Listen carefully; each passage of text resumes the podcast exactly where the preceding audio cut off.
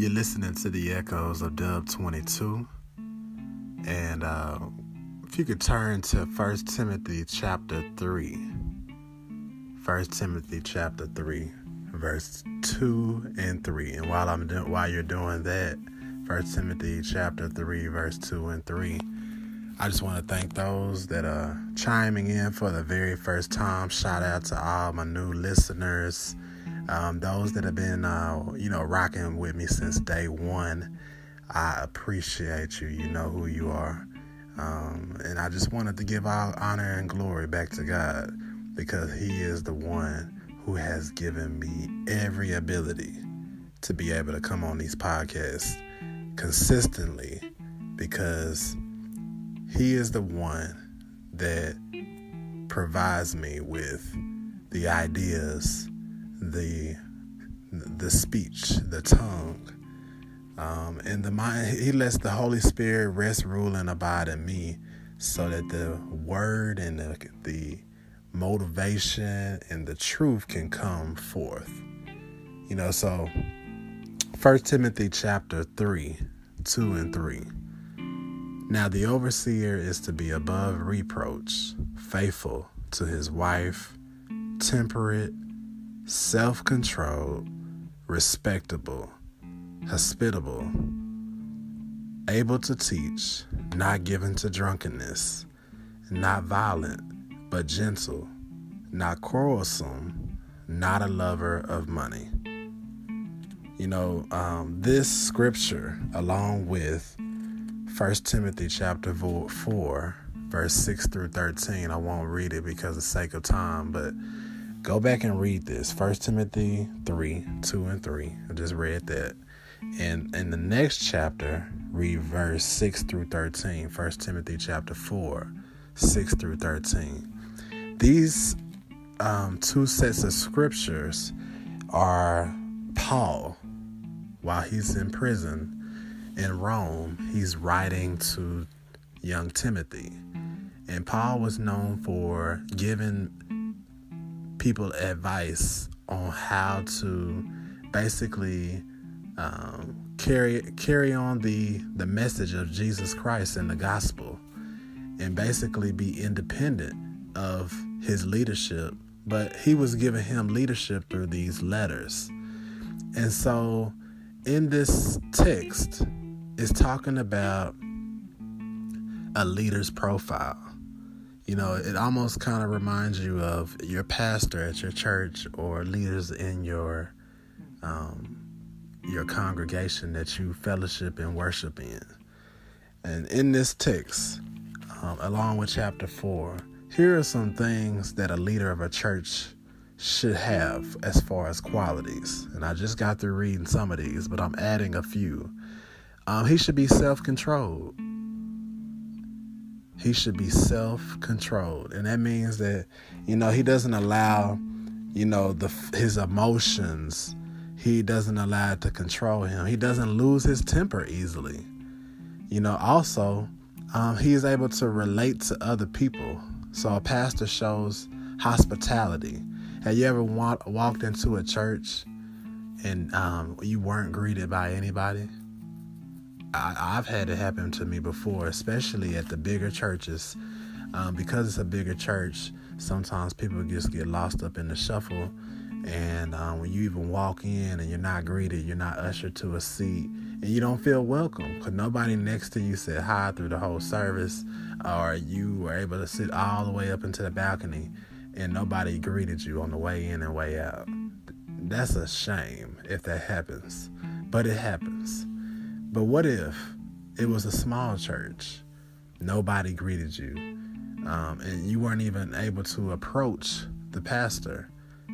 That would be a, a, hor- a horrible thing, you know, because a pastor should be able to show hospitality.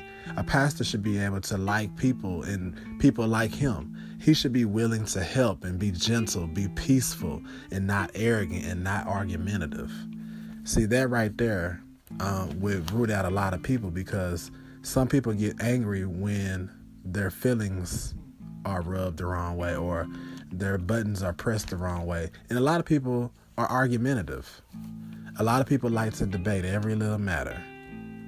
And in order to be a leader of a of a sanctuary or a, a church, I should say, or a congregation, um, you have to be hospitable.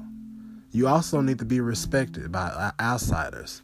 When a person says, um, "Who's the pastor of that church?"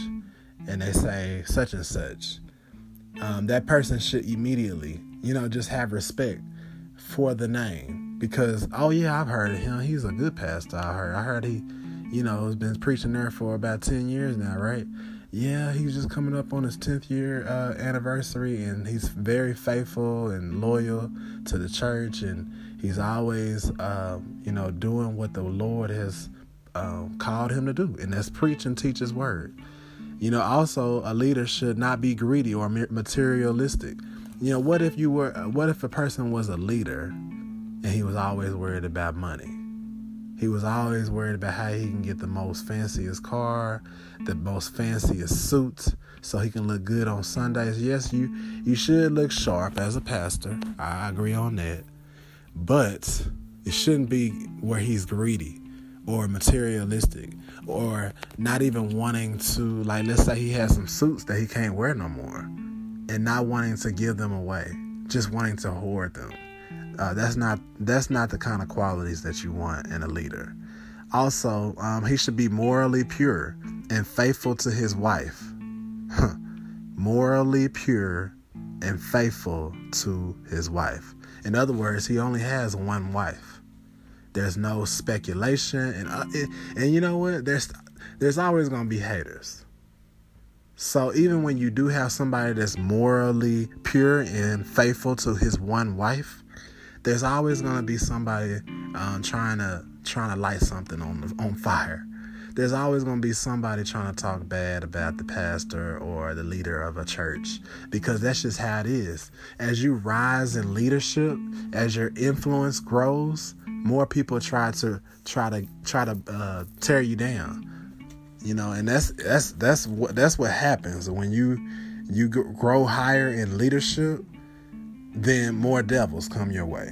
So be prepared for that, um, especially if you're just in ministry as a whole.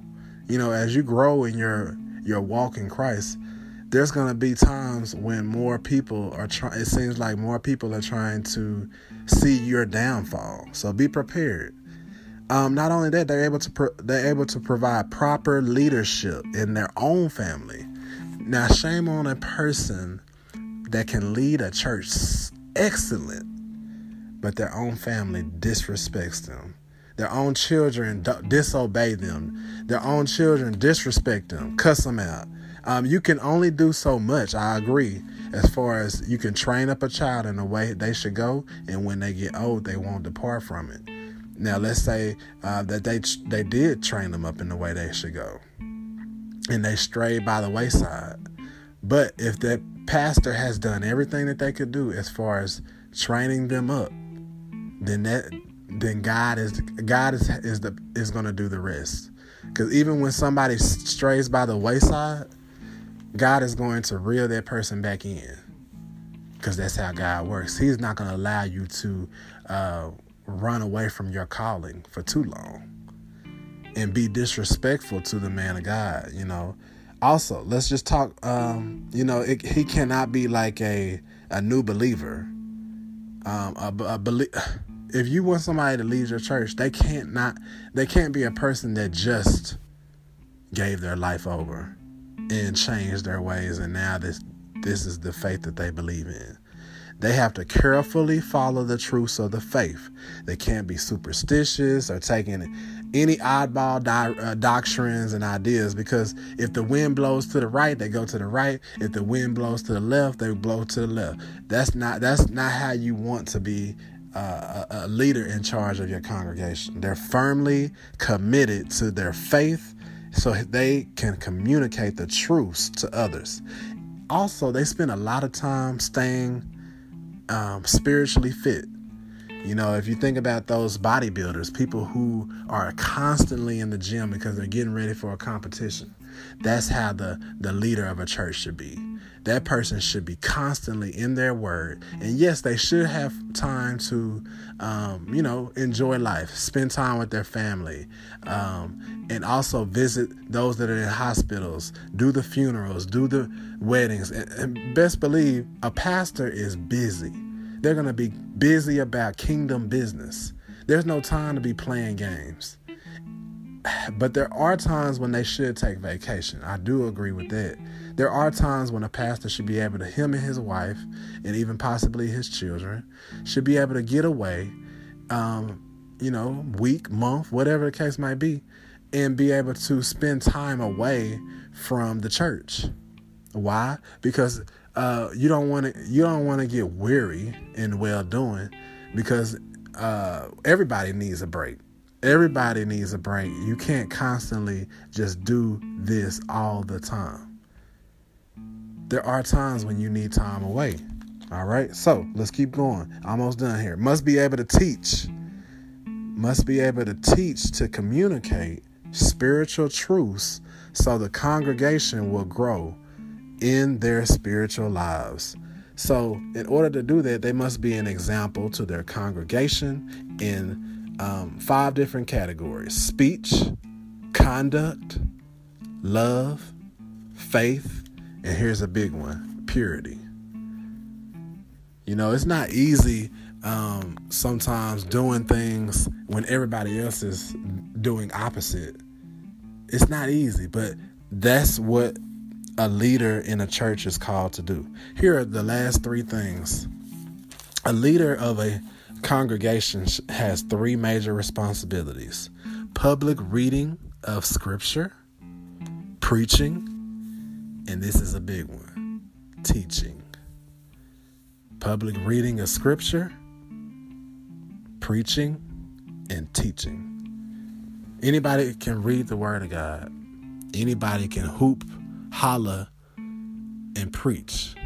But can you break it down ABC to a new found believer who somebody who only thing they know is for God so loved the world that he gave his only begotten son that whosoever whomsoever believeth in him shall not perish but have everlasting life. A person that that's the only scripture they know. They and they gave their life over to Christ. They're able to break down that scripture so that that person can understand, teaching the word of God, exegeting the script, the scripture, and and eisegeting the text, finding the meaning in and finding the meaning out, to where you can apply it to your everyday life. So, if, if you get a chance, like I said, go back and read First Timothy chapter three verse 2 and 3 for this podcast and 1 Timothy chapter 4 verse 6 through 13 in its entirety so you can get context on what a leader of a congregation the attributes that he should have. You guys have a God bless one.